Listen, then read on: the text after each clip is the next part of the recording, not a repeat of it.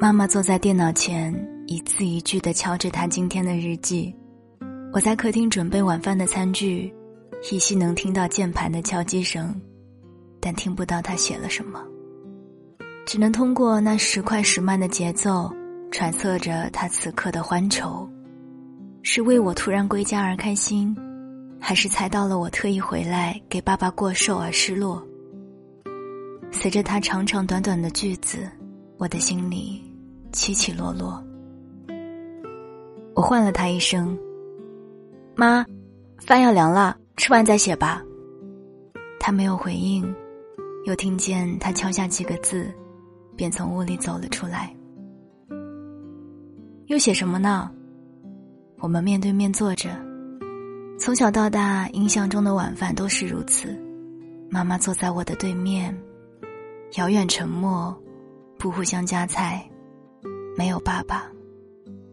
后来我去了南方工作，能和他吃饭的机会越来越少。如今总是想着法子要和他多聊上几句。中午去超市时，遇到一个老太太，在我面前结款，为了一瓶洗洁精耽误了很久。她喝了口粥，跟我讲了起来。她觉得那六块八毛的洗洁精有点贵，犹豫了很久要不要买。那他买了吗？我顺着问道。不知道，收银员让他再想想，就先给我结了账。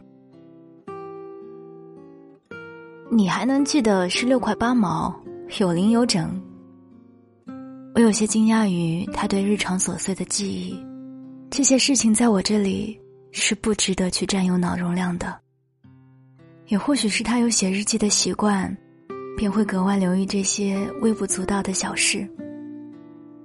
嗯，我是想，如果有一天我老到那个地步，不要像他一样为了六块八毛钱而为难自己，要把这件事情写下来，怕老着老着就忘了。原来。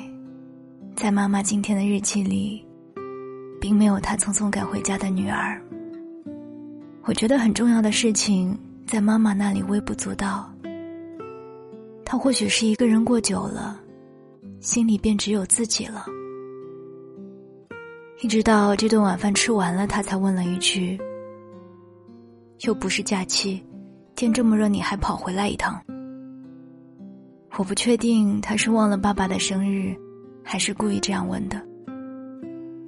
这阵子工作不忙，就请了假回来看看你。我撒了谎。我回来是因为明天是他前夫的生日。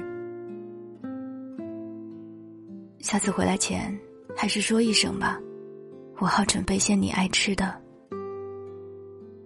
他好似不记得了，他能记住生活中琐碎的细节。却把生命中爱过的那个男人忘得干干净净。与他，明天依旧是普通的一天。妈妈的心里，真的只剩她自己了。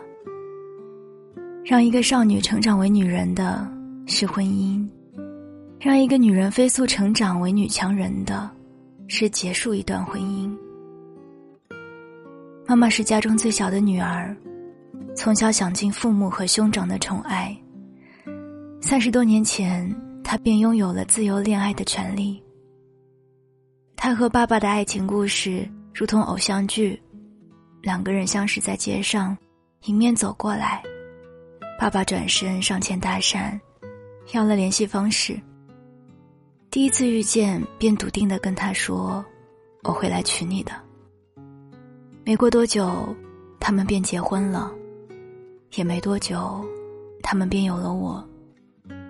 但从我记事以来，妈妈对我很好，爸爸对我很好，但妈妈和爸爸不好。他们无休止的争吵，或者是无休止的沉默。又没多久后，爸爸便再也不回这个家了。曾经十指不沾阳春水的妈妈，独自将我带大。家里的菜饭总是很难吃，爸爸会偷偷接我下学，带我去外面大吃大喝。那时他身边多了一个不如妈妈漂亮、不如妈妈有学识的阿姨。初中时，阿姨的家人总是跑到我们家里闹，却都扑了空，逮不住我那个早已不回家的爸爸。一群人便将恶气撒在妈妈身上，把很难听的话泼在她身上。那几年，每每听到外面有人敲门，妈妈便警觉地把我关在阳台。面对着那些恶言相加的人，她只是低声地说：“孩子在，请你们小点声。”那几年，妈妈过得连第三者都不如。直到我十八岁时，她和爸爸离了婚。我不知道那十几年里，妈妈的日记里有多少她对于丈夫的埋怨，对于这个世界的不满，她从来都没有说过，也没有给别人看过。那是属于她一个人的秘密。如今，她一个人。比谁过得都潇洒，比谁过得都自在。他像个孩子一样，只关心自己的感受，或者他一直都只关心自己的感受，导致爸爸去别人那里寻找温暖。我坐下来问他：“知道我为什么这么大了还喜欢叫妈妈，而不是妈，或者母亲、娘这些吗？”他微微笑着说：“是啊，都三十多的人了，还妈妈妈妈的叫着，撒娇吗？这样叫，就像你还年轻着，我也不曾长大。嗯，我喜欢听。”他依旧笑着，如同年轻时那样美丽的，能让人一见钟情。如同年轻时那样美丽的，能让人一见钟情。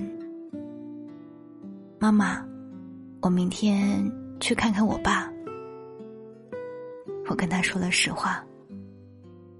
啊，去吧。我提起“爸爸”这个词，在他这儿并不是禁忌。不知从何时起，那个男人对他来说就只是我的爸爸，已和他再无关系。不忧不喜。他们后来有孩子了吗？他这样问了一句，依旧没有提起明天是爸爸的生日。我不敢肯定他们是否真的在年轻时轰轰烈烈的相爱过。嗯，没有。前几年他和阿姨领了证。爸爸和那个阿姨一直对我很好，也没有见他们红过脸、吵过架。看来是遇到对的人了。他扭了头，我看不见他说这句话时的眼神。接着他跟我讲了一件事：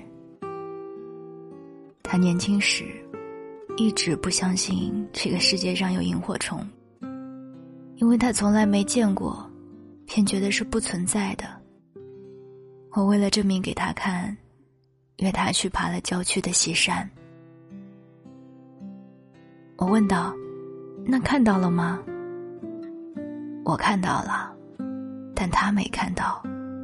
就在不远处，我还指给他看。妈妈比划着，他都没看见。根本就不是一个世界的人，只是时空交错时，恰巧遇见了。他说的云淡风轻，事不关己，仿佛在给我讲一个科幻故事。这让我想起了母体宕机的说法。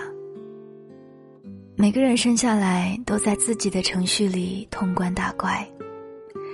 萤火虫是爸爸程序里的 bug。所以无论怎样，他都看不到。但萤火虫是妈妈程序里的彩蛋，稍加留意就能找到。他们只是在宕机的片刻相爱了，而我是这片刻留下的痕迹，为他们的游戏增加了难度。妈妈，我是你世界里的束缚吗？”他看了看这张和他相似的脸，说：“能做母女是缘分一场，但你是你，我是我，我们各有各的欢喜忧愁。”他的话里没有半点安慰，只是又问了一句：“你会因为我不能像别人的妈妈那样无微不至的照顾你，还感觉不满吗？”那怎么能比较？这件事我没得选，我生下来就只有你一个妈妈，我不做那样的比较。那晚，我们睡在一起，好像我小时候一样。有一句没一句的聊了很多。妈妈的内心那么丰富，不只有她自己，还有日月星辰、人间百态和我。第二天，我从爸爸那儿回来，见客厅里的桌椅被换了位置，妈妈把餐桌移到了墙边，两把椅子并排放着。这样以后吃饭的时候，我们就不再是面对面坐着。我可以走在他身边，离他更近了一些。